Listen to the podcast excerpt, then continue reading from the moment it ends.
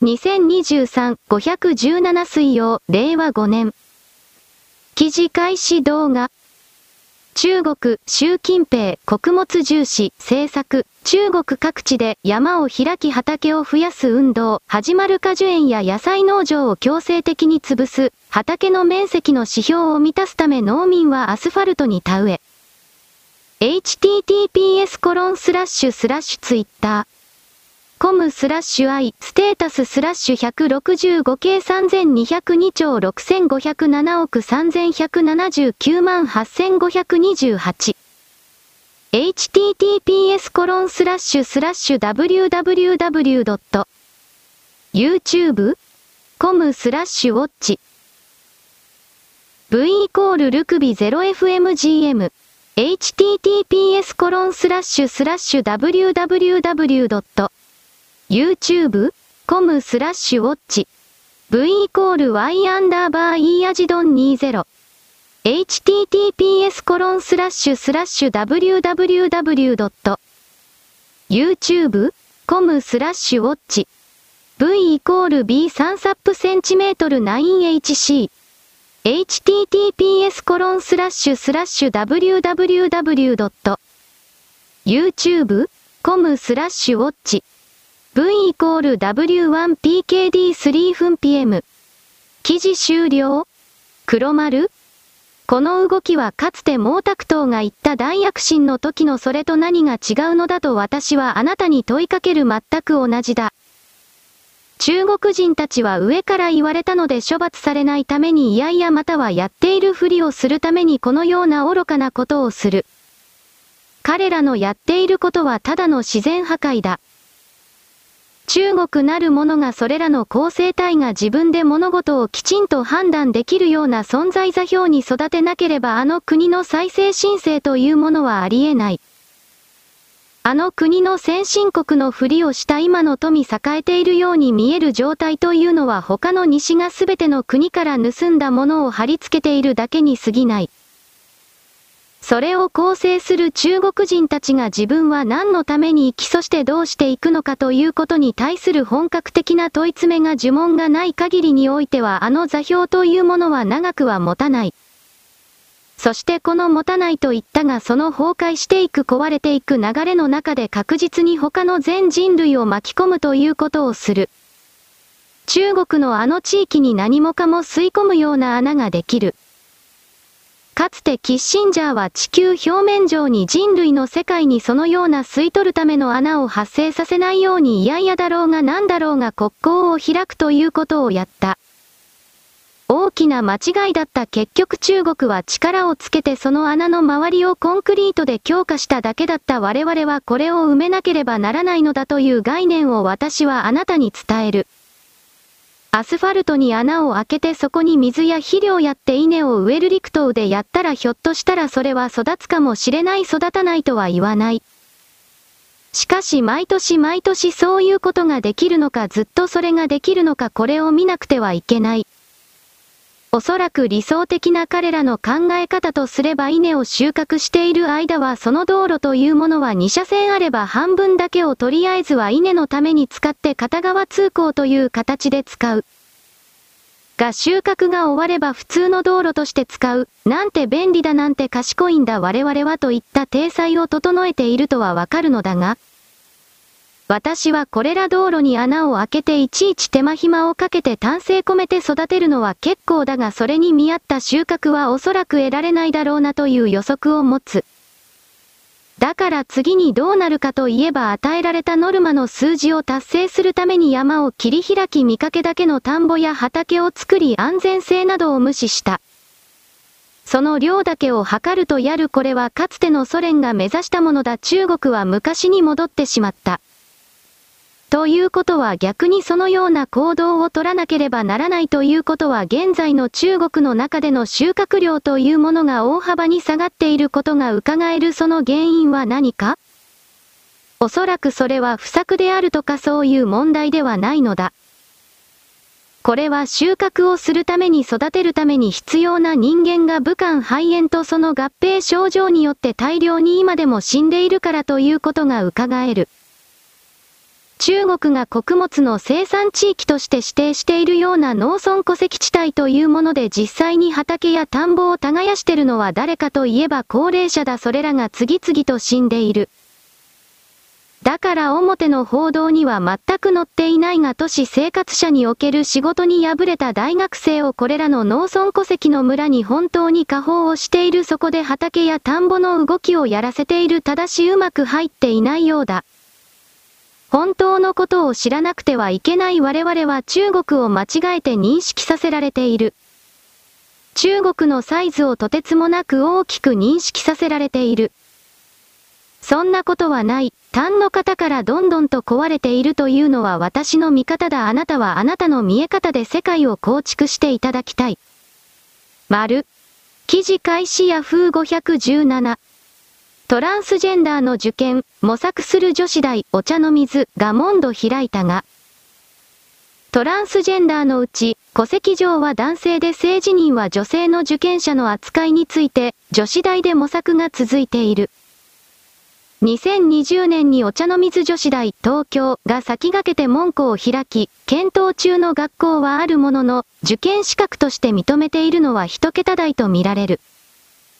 九州の全8校で受付はなく、現場レベルで多様な性と向き合う動きがあった。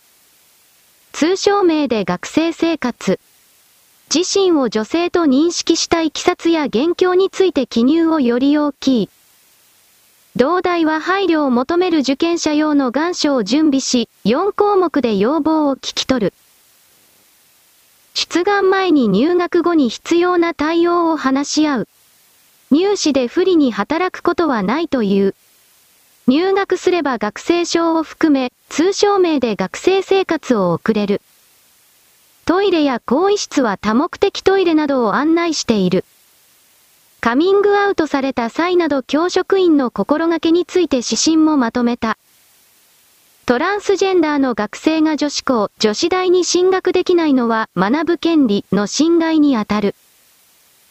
日本学術会議による17年の提言後、同大を皮切りに奈良女子大、奈良市、宮城学院女子大、仙台市など少なくとも3校が続き、日本女子大、東京が来年度からスタートさせる。検討中のところもあるが、約70校ある女子大では少数派だ。政治人の悩みは身近な話。九州でいち早く、19年から検討し始めたのは筑紫女学園大、福岡県太宰府市。当事者を招いた講演会で教職員や学生への啓発に努めてきた。今のところ受付には至っておらず、中川消防学長は、付属の中学高校を含め学園全体の議論がまだ必要、と明かす。同大で環境整備を進める安常巻、巻教授、住環境デザインは、政治人で悩む学生は身近な話、と語る。15年ほど前から、年に数人が教職員に、政治人は男性、と明かすという。宿泊を伴う実習は個別に対応し、19年からは学生証や卒業証書を通称名で発行している。ノース時21時。歌舞伎町タワーのトイレ仕切りできてた。https コロンスラッシュスラッシュツイッター。コムスラッシュ N6350 万214ステータススラッシュ165系8467兆4918億555万2640フォトワン。うららフランス在住の著述家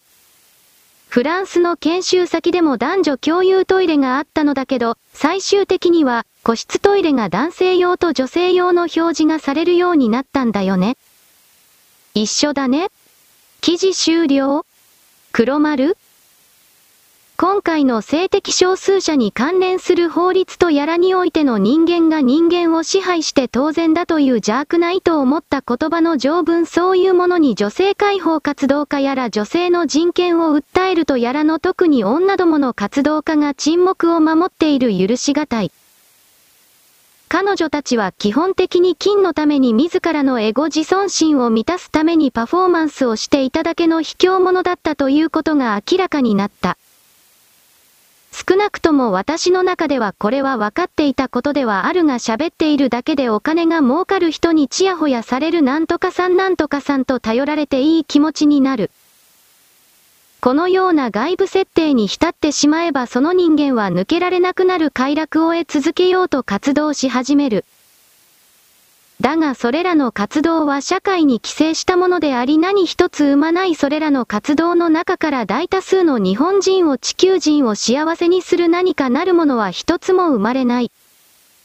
彼ら彼女たちはその快楽を自分だけの快楽を求めるために綺麗事をたくさん言うがそんなことは許されて良いはずがないと私は叫ぶ。こうした言葉はこの今この瞬間快楽を得ている既得権益者たちの彼女たちには届かない繰り返すがこのジェンダートイレというものでこれをこのままにしておけばどう考えても女性を襲う犯罪者が山ほど出ると今の段階で気づけないのならこの女性解放運動家たちと言われている者たちはすべてその看板を下ろしてどこかの無人島にでも消え去るがいい。この法律云々の周辺においてはかつて大衆を巻き込んでぐちゃぐちゃにした同和利権団体これの一連の社会の動きを見返すがいい。あれよりひどいものが間違いなく発生する外から入ってきた日本人ではない外国人が自分が女だと偽ってこれらの共用トイレに潜み入ってきた女性を強姦レイプした後自分は女だと言い張って、ごねるだけごねてそして無罪方面となって帰っていく動きが私には見えるそこまで考えなくてはいけないのは今回の動きなのだ。人が人をきちんと守るということを表明し続けないような支配層というのは存在の資格がない私はここまで言う。何のために高い給料をもらっているのだあなたたちはと辛辣な言葉をついでに付け加えておく。丸。記事開始フォーブス 515? ネットフリックスのドキュドラマ、女王クレオパトラをめぐる論争については聞いていましたが、数日前に実際に公開されて以来、あまり注目していませんでした。ネットフリックスのトップ10リストでは6位にランクされていますが、これよりはるかに上位にランクインしたのは見たことがないと思います。しかし、この賞は私が不可能だとさえ思っていなかったものを実現しました。ネットフリックス史上最低の視聴者スコアを持っているだけでなく、本質的にロッテントマトーズで可能な最低の視聴者スコア1%を記録しています。10%ではなく1%です。更新2%まで上昇しました。それでも前例のない低さです。批評家によるレビューはそれほど多くないが、それも低く、番組の視聴率は13%にとどまっている。しかし、その観客の得点はどうなのでしょうか？こんなもの見たことない。悪い番組ではありません。政治的に物議を醸す番組ではレビュー爆撃が起こりやすいが、そうではない。ネットフリックス史上、これほどひどいことはありませんでした。正直に言うと、少なくともこれほど多くのレビュー1000件以上はテレビの歴史の中でも稀だと思います。記事終了？黒丸？今のアメリカはどれだけおかしくなっているのか、それは新しいスーパーマンのテレビシリーズの中で双子の男の子が生まれそして片方はゲイつまりホモであり、なおかつ似たような少年と同性愛関係にあるといっためちゃくちゃな設定で放映されているらしい。らしいというのは私は見る気がないからだがそのようなものアメリカの普通の男女が好むかどうかということを真面目に考えてみるべきだ。言語が違っても人間として生理的拒否反応というものは大体は同じだそして人間というものは大多数が男は女を求めるし女は男を求めるようになっているそれが正しいとか悪いとか言うのではないそのように作ってあるからそうなのだと私は言っている。だから同性を求めるような同性愛この場合は肉欲だから愛ではなく性行為を中心とした快楽の摂取を求めると言い返すがその一連システムと、我々のつまらない凡庸に見えるしかし過去の歴史から繰り返されたこのシステム恋愛と生存が合体したかのシステムどちらが人間という種族にとって重要であるのかこれを考えなくてはいけない。同性愛というのは趣味娯楽でしかないそれはやりたければ勝手におやりになればいいが趣味娯楽に税金を突っ込むバカはすべて滅亡する。なぜならば同性愛者というのは基本的には子供を作ることができないからだ。そして同性愛者の一部というのはそれら誰かに産ませた子供を自分たちが代わりに育てるといった最もらしいことを言うキャラもいる。しかし冷静にそれをよく見るとそれは誰かに産ませるという搾取を行っているのだ彼らは自分たちが被害者だという認識に凝り固まっているあまりに明確に加害者奪い取る者の側であるということの理解がない。物事はあるようにあるなすがままになす少なくとも快楽そして愛すらも人間レベルの愛すらもおそらくそれは趣味娯楽の段階と切り捨てていかなくてはいけない。最先端を走ると自分で決めている人が何を指標として生きているのか私は知らない。しかし私の中ではそれはエネルギーと食料そして安全保障の獲得こうしたものになる。この今言った3つは結局人間のエゴに根ざしているからエゴの部分を解消すればほぼ全てがなくなってしまうものだがそれでもエネルギーと食料の部分はどうあっても残る人間の体はそんなに簡単に変わらないからだ。価値観の転換というもの自分すらも一旦その中にるつぼの中に入れ込んでそしてそれを遠くから見る干渉する観察する自分というもの設定して捉え直してほしいかと思う。この世界は思いが全てだ、ということは今まで問題だと思っていた思われていたことも考え方の視点やり方を少し変えるだけでガラリと変わってしまうのだということを。私はこれはあなたに伝える。丸。記事開始 FNN516。大接戦のトルコ大統領選。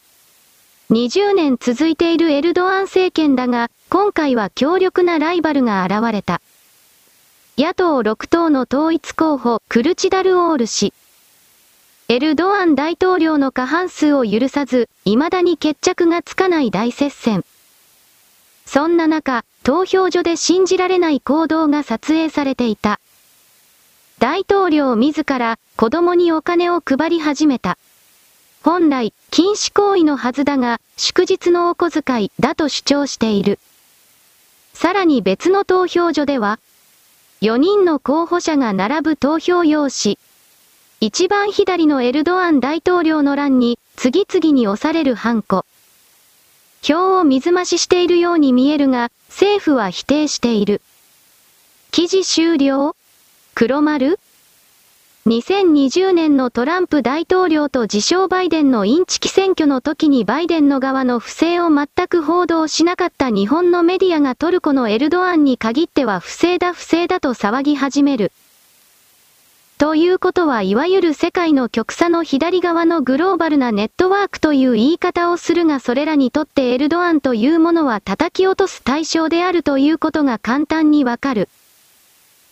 しかし人類の公平なる言論空間の中でそうしたあからさまなことをやり続けるとこの言論空間と言われるプラットフォームそのものが全く信用されなくなるということをこれら左側の勢力は分かっていてそれを修正しない。どうとでもバカな大衆は自分たち優秀な存在が導けるとでも思っているのか？利用できるの間違いではないかとも言うがとにもかくにも彼らは自らの中に中立性公平性というものを発生させることがない。エルドアンは長期政権をやったのだからこれぐらいのおかしなことは当然やるだろう正しいとか悪いとか言っているのではない。問題は野党勢力の勝利になった時にトルコがメリットがあるのかないのかそうした観点に絞って、本来ならば意見を言いたいのならそのような報道するべきではなかったかと私は思う。丸。記事開始 FNN515? 松山俊之キャスター、フジテレビ政治部長、解説委員、政府は外国人労働者受け入れについて、特定技能2号の対象をこれまでの建設、造船の2分野から大幅に拡大する方針。労働力提供先として日本が本当に魅力的な市場なのかどうかが今後問われてくる。菅義偉前首相、労働力提供先として日本は選ぶ側ではなくて、選ばれるかどうかの立場になったことを私たちは認識しなければならない。日本で安心して働くことができる環境を作るための受け皿として特定技能制度を作ったが、技能研修から特定技能に移行することがなかなかうまくいってないのが実態だ。その時に移民をどうするか、真正面の議論を避けた。松山キャスター、日本政府としては移民政策としては考えていないということだった。菅前首相、それに近い形で進めていこうということだった。思い切って方向性を出さなければならない時期にもう来てしまったのかなという感じだった。当時はまだ時間がありそうだったのだが、日本は一気に選ばれる、か否かの側になってくると思っている。松山キャスター、事実上の移民政策として正面から捉えなければならないということか。菅前首相、そこまで来ているのだろうと思っている。梅津谷エコキャスター、フジテレビアナウンサー、橋本さんは、日本はすでに移民国家との認識を示している。どういうことか？橋本哲氏、番組コメンテーター、弁護士、元大阪府知事、今在留外国人の数はどんどん増えていて過去最多層人口の2.46%約307万人になっている。外国人労働者数もものすごく増えている。こうなると外国人を単純に人手不足解消のための手段として考えるのではなく、社会の構成員として考えないと、今も歪みが出てきている。国立社会保障人口問題研究所が将来の人口推計を出したが、あの中では年金について外国人の保険料を前提とする議論になっている。自民党内には移民政策は取らないと主張する人たちがいるが、現実がこうなっている以上はもう真正面から外国人を受け入れる、これはもう移民政策と言うべきだ。ただ、どういう外国人に来てもらうかということはしっかり考える、もうそういう議論をしなければいけないと思う。特定技能は、菅さんが突破して作ってくれたものだが、対象業種が限られている。日本側からこの業種に来てもらいたいと言っているだけだ。外国人からは違う業種で働きたいという要望がたくさんある。新聞報道では特に美容師などがすごい人気だそうだ。日本の美容師の技術はすごい。だけど在留資格がものすごく厳格でなかなかこの分野で外国人は働けない。この分野で働きたいという外国人労働者の要望を受けた政策を作っていく必要がある。https コロンスラッシュスラッシュニュース。yahoo co JP スラッシュアーティクルズフォード 4175F81,463C1C367EDF921 や 650F1F9ACD26 記事終了？黒丸？菅首相がこの移民関係というか外から外国人をたくさん入れるということの課題に取り組んだのは途中で彼が大きく気づいたからだろうだと私は見る。内閣においては国民には知らせない本当の真実情報というものが入るシステムがある。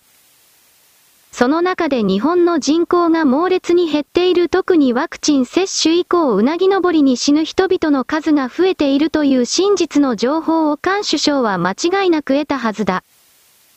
そしてそれは今の岸田政権にも受け継がれているので産業界からの要請もあるが必死になって対応しているこれが正しいだろう。そして日本の人口が減れば特に頭数としての税金を徴収できる仕組みが、それが無理になるのだから財務省からも徹底的な突き上げというか当確運動をちらつかせられながら今の岸田内閣というのは動いているだろう。もっとも岸田さんはもともとが官僚というか財務省の言いなりの人だから規定路線だというこんな言い方はできる。我々はこれからのとてつもない人口減少の中でしかし日本に外から入ってくる人たちが日本なるものをスタート地点として新しい世界の人類を引っ張っていくとでも言うような情報パッケージを受け取っている。あなたは知らないが私はそれを受け取っている。その観点からすればこの外からの移民とでも言えるものを受け入れる国に変わっていく日本というのはどうにもならないというか必然の動きなのだと捉える。そしてこれは世界中で始まっていることであり人間が減るということは人間そのものが資産になるということ。とてつもない財産だという捉え方をした時に確実に人間の奪い取りが各国家地域で始まる。しかし無能な存在はやっぱりいらない。自分で自分自身を向上させようという思いもなく努力もせずただ生きている人子のようなものはどの国もいらない。それはこの地球という惑星が地球の目的にあった人間は求めるけれどそうでない人間は全部捨てる。いらないと強く決め宣言し今この瞬間動いているのと全く同じ意味を持つ。相似形でありフラクタルだ。このように考えるとどこまでもどこまでも同じような風景があらゆる領域座標分野に広がっているのだなぁなどと勝手に考えてしまう。今回の FNN の記事は長かったけれどわかりやすくまとめられているので読める人は読んでください。ただ私はどこかの町内会の集まり維新のリーダーでしかない橋本と言われている人をまだ使っていたのかというこちらのアキラアキレ驚きの方が強かったのでまともに真面目に読んでいないかもしれない。橋本さんという人は自分の意見で何かを言ってる風には思えない。外から入ってきている自分よりももっとより優れた人々の言葉をパッチワークのように組み合わせて自分の言葉なのだと言っているに過ぎない。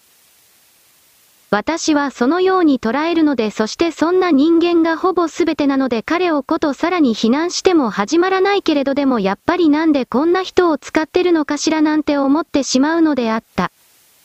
丸。記事開始マネーボイス516。山下達郎氏のアナログレコードとカセットテープがオリコン4位に、ゴールデンウィークの間となる5月3日、日本を代表するシンガーソングライターである山下達郎氏の1982年に発売された For You が実に41年ぶりにアナログレコードとカセットで再発売されました。そして、5月15日付、オリコン週間アルバムランキングにおいて第4位、初週売上2.0万枚にランクインするという快挙を成し遂げています。今やほとんど見かけなくなった LP レコードとカセットでこのセールスを記録したわけですから、業界でも驚きをもって迎え入れられた状況です。まあ、1982年発売時のオリコン年間 LP レコードアルバムランキングでも第2位43.9万枚のセールスを記録した超人気コンテンツですから、再発ともなればそれなりの需要は見込まれていたのでしょう。とはいえ、21世紀のこの時代に LP レコード主体で飛ぶように売れていくことになったのはさすがに驚愕の状況で、デジタルサブスク優勢のはずの音楽市場に大きな変化が現れ始めていることが見え始めています。なぜ若者が買う？山下達郎氏、よくわからない。5月3日、NHK で不定期に放送されている漫画家、随筆家であり画家でもある山崎まり氏のラジオ番組に、山下達郎氏がゲストとして登場。この時期にアナログの LP レコードがブームになっていることについて、ご自身でもよくわからないと話しています。何でも最新のデジタルリマスターとバイナルカッティングにより82年当時のアナログメディアの音像をかなり精密に再現することができたということで、そのクオリティの高さも人気を誇る大きな秘密になっているようです。こうしたアナログメディアを購入する向きは、当時を懐かしがる世代ではなく、完全に若者が中心となっているのも話題とのこと。デジタル世代のメディア選択に大きな変化が現れていることを示唆する動きになっているようです。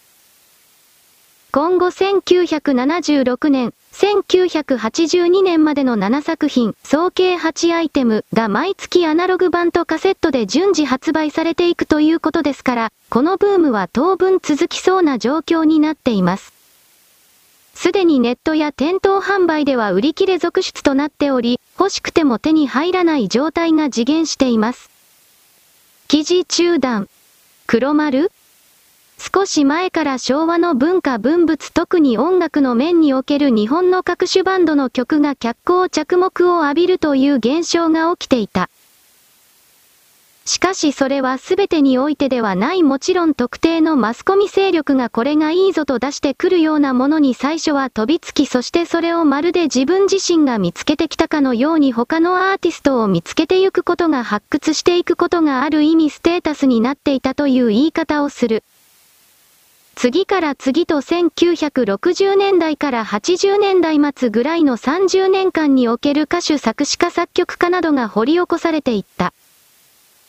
その中でもちろん山下達郎という人物は全てを自分で手掛けてきた人なので自分なるものが作品の形で一番強く出ている人、とこのように言うけれど今でもこれらのマニアたちにとっては収集または体験の対象の一つとなっているらしい。私に言わせれば単なるブランドのような気もするがとりあえず通過するべき目標ということのようである。だからその文脈で大滝栄一などが出てくるもちろん細野藤彦高橋幸宏なども出る。だが普通に考えてこれらの動きというものはずっと続くものではないだろうとは捉える。なぜならば人間は飽きるのだそしてこれらの時代の空気感というものは今どこにもないから珍しいがられて消費されてるという言い方をしよう。この時代の特にこの音楽のエッセンスを受け継いで令和の今のこの瞬間に空気に合った何かを作り出している人が果たして本当にいるのかと捉えた時にそれは絶務なのではないですかと捉える。つまりこれは孤立されたジャンルなのかなとも見えるわけだ世間一般でいうところの残され島消費のガラパゴスという言い方をしよう。しかし儲かりゃなんだっていいのでそういう観点においてはある一定の市場を築くのだろうとわかる。丸。記事再開。なぜ若者が夢中に？山下達郎氏のコンテンツだからこそ実現できた快挙であることは間違いありませんが、こうした流れを支える若者の深層心理にも着目する必要がありそう。今後、国内にもこうした市場が戻ってくることになるのかどうか。非常に注目されるところとなってきています。レコードメディアは希少性が高く、コレクターの需要があるため中古として一定の市場を形成してきました。さらにここへ来て音質やジャケットアートに独自の魅力があり、デジタル音楽に飽きた若者や音楽ファンの支持を集めるようになってきたことも、新たな市場として確立するようになってきていることが伺われます。サブスクで音楽を楽しむ利便性とは全く異なる部分に、デジタルネイティブ世代の若者が価値を見出すようになっているというのは、非常に興味深い現象です。米国ではすでにレコードの売り上げが CD や他のメディアを抜く状況。アナログレコードの人気沸騰状態は、実は米国やイギリスではすでに先行して起こっている現象です。音楽市場として世界で最も大きいとされてきた米国では、2022年のレコード販売枚数は4100万枚と、1987年以来初めて CD を上回る状況となっています。世界的に見ても、アナログメディアを通じて音楽を聴くというスタイルが定着化していることがわかります。全米レコード協会の発表では、2022年のいわゆるフィジカルフォーマット部門の売上高は約2300億円で、前年比4%増となっています。そして、その7割がレコード売上で前年比17%増となっている状況ですから、この動きは単に一過性のものとは言えないものであることが理解できます。もちろん新型コロナの影響で外に出られないといったこともレコードセールスに寄与した部分はあるようですが、1990年代半ば以降に生まれた Z 世代は、平均的な個人と比べてレコードを購入する傾向が強いのだとか。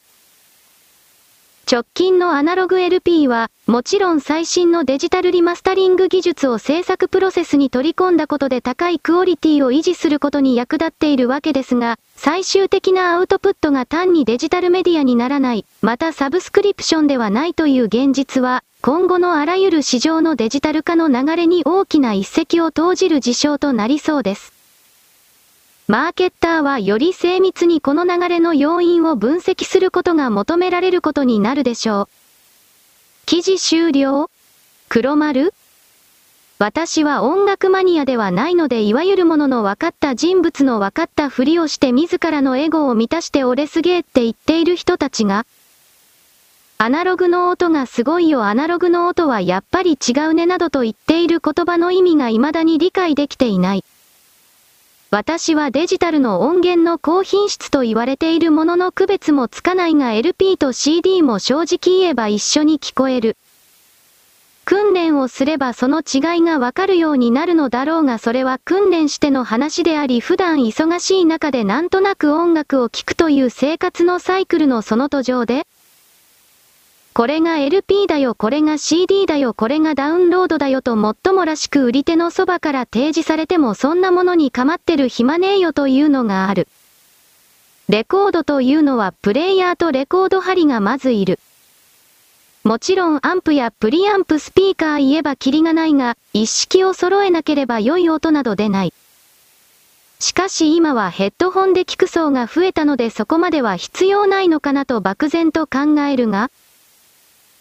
しかし LP レコードなどというものはある一定のネネの大きさで聞かなければその臨場感というか背景のノイズ普段は人間は聞いていないとされるような周波数帯の音の再現含めて何もかもが人間に届かないのではないかとこれを思う。ヘッドホン向けのメディアとは思えないこれは本当を言えばカセットテープもそうなのだけれどカセットテープに関してはウォークマンに見られるような持ち歩くスタイルというものがベースになってしまったのでそういうことはあまり末端消費者は考えないのだろう。今の時代にレコード針を作ってる国内メーカーはいるのだろうかなどとも考える。私はレコード針と言ったらその本社が新潟県にあるのだろうかとなんとなく考えた長岡という名前だったと思うがそういう企業名を思い出す。そして単語としてダイヤモンド針だとかサファイア針だとかそういう記事を読んだことも思い出す。当時はいろいろ大変だったのだなぁと考えにふけったがそれも数秒のことだわざわざ金を出して不便なものを追い求めるというのではなく当時においてはそれが最先端だったから人は飛びついた利用したのであろう。今だったらこれは単なる復古趣味であり解雇趣味であって、良いものだけれどもなくても構わないというものの一つになる。だからこれらのレコードやテープの販売の拡大というものは基本的にこれが先進諸国の中だけの動きなのだと決めるのなら、やっぱりステータスを求める動きなのではないかということが一つ。そしてもう一つは私はボンクラで鈍感だからわからないけれど敏感なセンサーを持つ人々が増えてきてレコードの音源とテープの音源などから出る音そのものが今のデジタルサブスクと言われているものとは明確に違うということをわかる。そういう人たちが増えてきたのかななどとも勝手に考えてしまうのだ。でもおそらく後者の方はないだろう人間がそんなにみんな全体として敏感になっているとは思えないどちらかといえばみんな馬鹿になってるのではないか鈍くなっているのではないかという見え方を私はする。とここで思いつくが鈍くなってしまったからレコードやテープのようなメディア媒体がちょうどなのだというこんな言い方もできるだろう。言葉など後でどうとでも作ることができるその典型だ。丸。記事開始。石黒信濃アットインディーゲーム開発。両 SK1942。新作ゲーム開発開始のお知らせ、この度、秋吉。秋尾アンダーバー1963。ミーハー氏ミーハー00。ハイヤ？し。ハイヤアンダーバーユニット。江坂健氏、石黒品の5人がメインメンバーとなり、インディーゲーム開発することになりました。ドット絵と 3D を組み合わせた秋吉の世界観を表現した横スクロールアクションシューティングゲームです。タイトルは、ブラックフィンガージェット、ブラックフィンガージェット、仮、今後開発状況などをお知らせしていきますので、どうぞよろしくお願いいたします。スチームページ https コロンスラッシュスラッシュストア。 steampowered コムスラッシュ app スラッシュ241万5500ブラックアンダーバーフィンガーアンダーバージェット公式サイト http コロンスラッシュスラッシュコハチスタジオコム https コロンスラッシュスラッシュツイッターコムスラッシュ i ステータススラッシュ165系8047兆7880億6696万7552双葉ラー油517今見てもやばい23年前のドット。https コロンスラッシュスラッシュツイッター。コムスラッシュ i ステータススラッシュ165系8075兆3820億9096万4993記事終了？黒丸？私はゲームには基本的には関心はないのだがこのブラックフィンガージェットというものが発売されたらスチームというものも触ったことはないけれどこれを買ってみようかと思う。それだけの価値のある商品だ。かつてメタルスラッグというゲームがあった。内容はともかくそこに書かれているエドット絵と言われているものがあるのだがこれは人類の宝と言えるほどのものだ。今だったら簡単に AI だとかそうしたもので代替コピーなんでもできるだろうだがたった一人のマニュアルの仕事によって行われたというところにまず意味がある。もちろん結果が同じならばコストのかからない自動化されたプログラムによる生成物の型が合理的であり効率的であるのは間違いがない。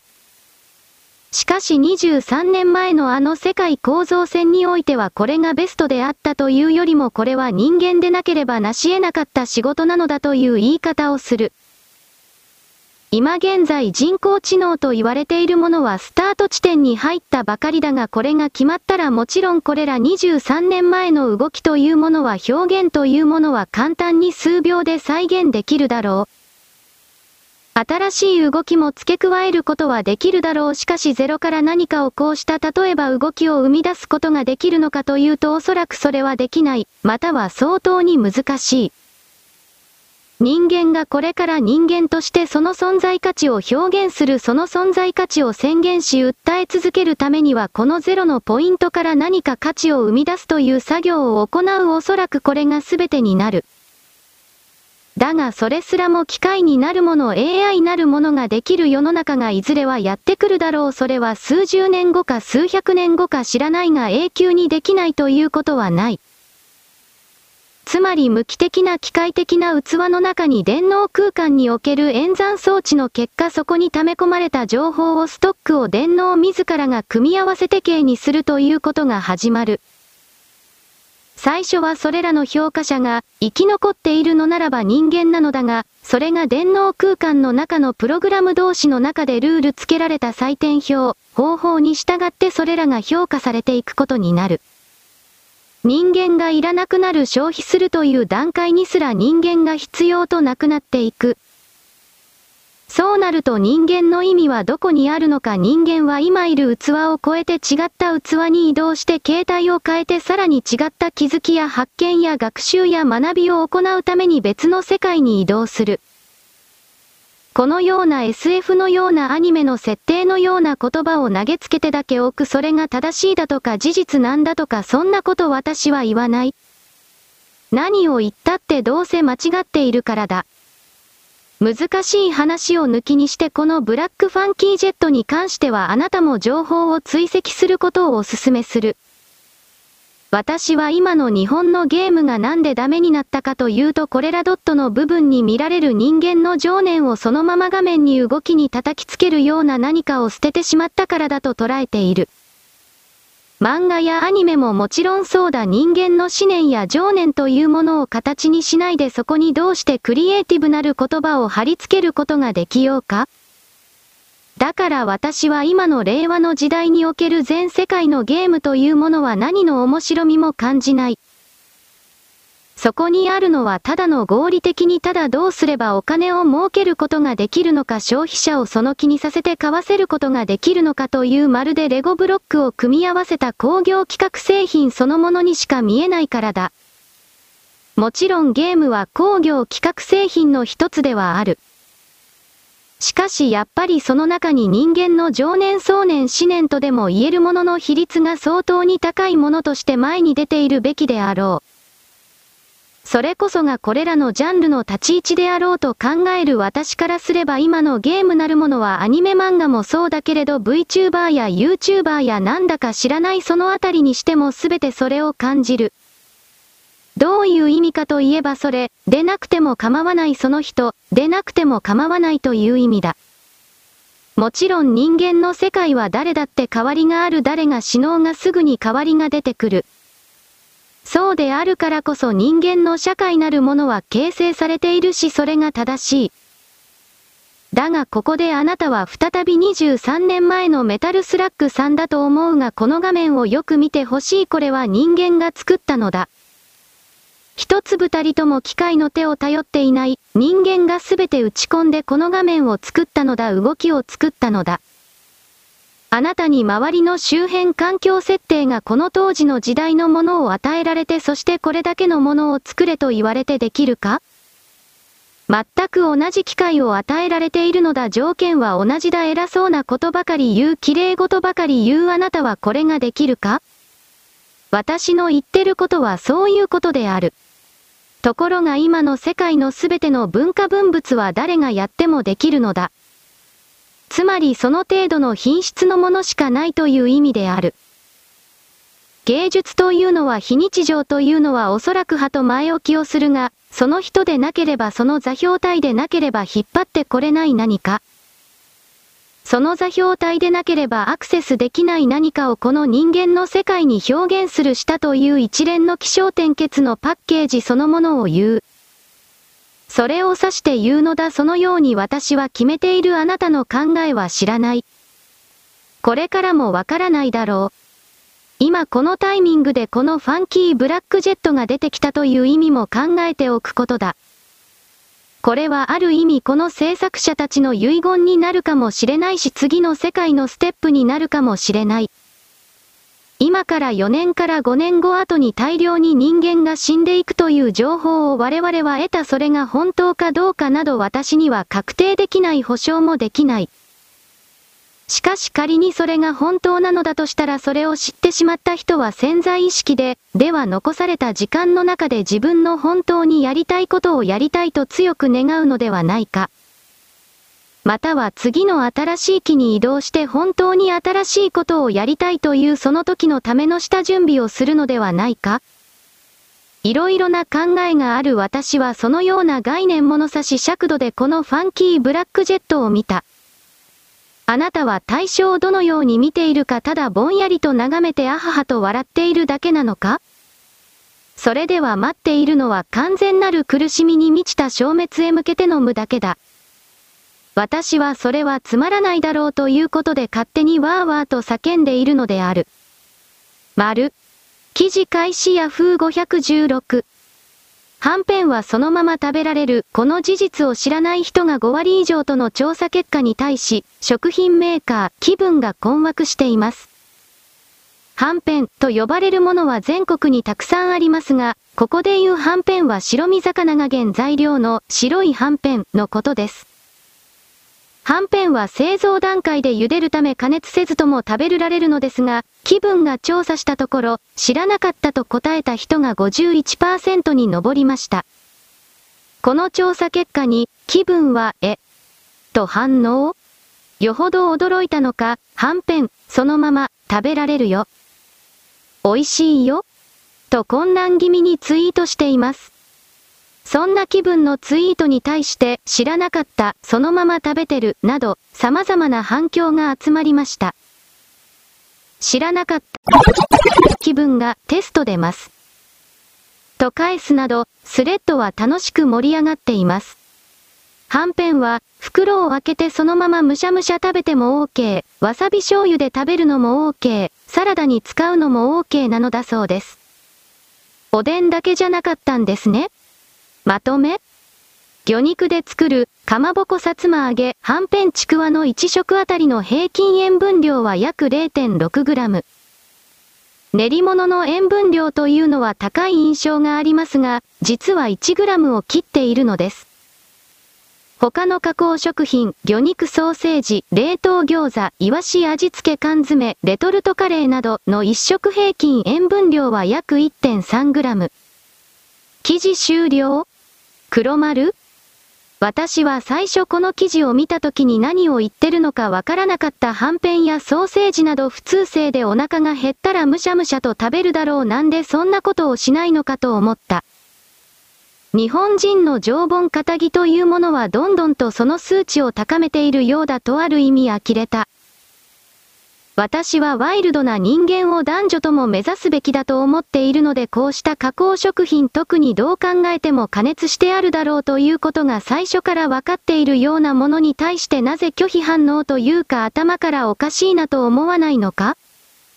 そちらの方が不思議だっただからこれらの勢力というのはカニカマでさえそのまま食べないのだろうなとも思う。ちょっとどうかしてるのではないか腹が入ったら何でもむしゃむしゃ食えよと思うのである。丸。今日の一番の重要な話題は何かと言ったらブラックフィンガージェットに尽きる。あなたがどう思うかは知らない。人間は60歳になると基本そこからが第二の本当の人生らしい。私は精神世界のことは全くわからないがそういう情報伝達があった。本当のことだと決めたとき、このブラックフィンガージェットに関連する人間が大体はその年齢前後の者たちだということに意味がある。それはこれから4から5年後において大量に人間が死ぬという情報、これが本当だったとして、これらの関わる人々が死ぬ前に悔いのないことをしておこうと潜在意識で決めたということ。もちろん彼らは生き残るかもしれない。そんな先のことは誰にもわからない。私だって死んでいるかもしれない。だから今この瞬間における最大限の最高の何かを追い求める。それが彼ら、23年前、そしてその前の時代から、この人間世界におそらく史上最高のドット表現ゲームを作った彼らの今の思いなのだろうという。この史上最高という表現は決して大げさではない。それはメタルスラッグと言われる動画をあなたは見ることだ。今の段階でどんなスパコンを使ったとしても、あれだけのセンスのあるものはおそらくできない。あの動きの真髄は再現できない。メタルスラッグは4以降においては他の会社が開発を行っていた。これらに記事にある秋夫という人がどれだけ関わっていたかは知らない。おそらく関わっていなかっただろうなと思うが、偽物だ。それは見ればわかる。もちろん金目当てもある。このブラックフィンガージェットに関して例えばクラウドファンディングとやらをやれば、少なくとも数百万円から1000万を超えるくらいの金が集まるだろう。だがそれでは、誰かの言うことを聞かなければならなくなってしまう、金を出した者の支配を受けてしまう。ものを作り上げるというのは、そうした外部からの干渉をどれだけ排除するかにかかる。